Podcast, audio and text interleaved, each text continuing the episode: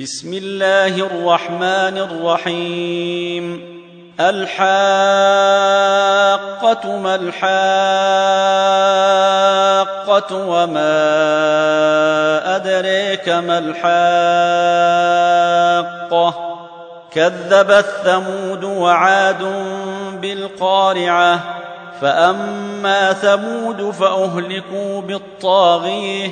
واما عاد فاهلكوا بريح صرصر عاتيه سخرها عليهم سبع ليال وثمانيه أيام حسوما فترى القوم فيها صرعي فترى القوم فيها صرعي كانهم اعجاز نخل خاويه فهل تري لهم من باقيه وجاء فرعون ومن قبله والمؤتفكات بالخاطئه فعصوا رسول ربهم فأخذهم أخذة رابيه أنا لما طغى الماء حملناكم في الجاريه لنجعلها لكم تذكره وتعيها اذن واعيه.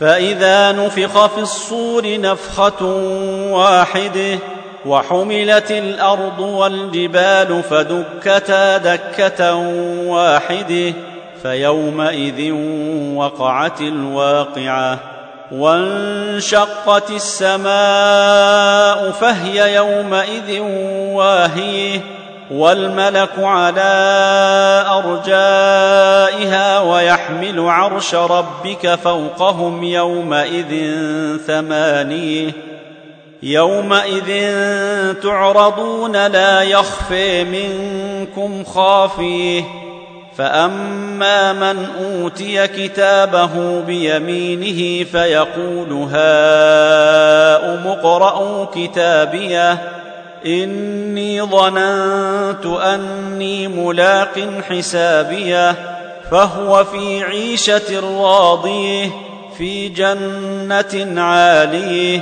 قطوفها دانيه كلوا واشربوا هنيئا بما أسلفتم في الأيام الخالية.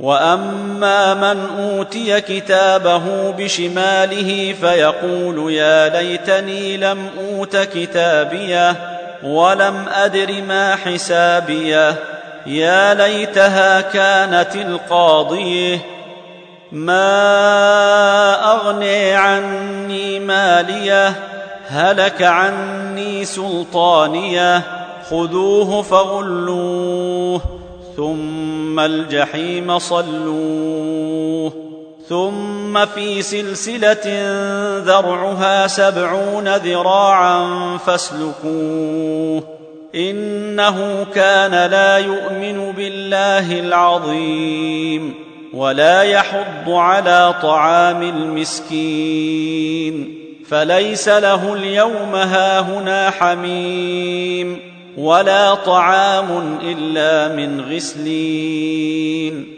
لا يأكله إلا الخاطئون. فلا أقسم بما تبصرون وما لا تبصرون. إنه لقول رسول كريم. وما هو بقول شاعر قليلا ما تؤمنون. ولا بقول كاهن قليلا ما تذكرون. تنزيل من رب العالمين.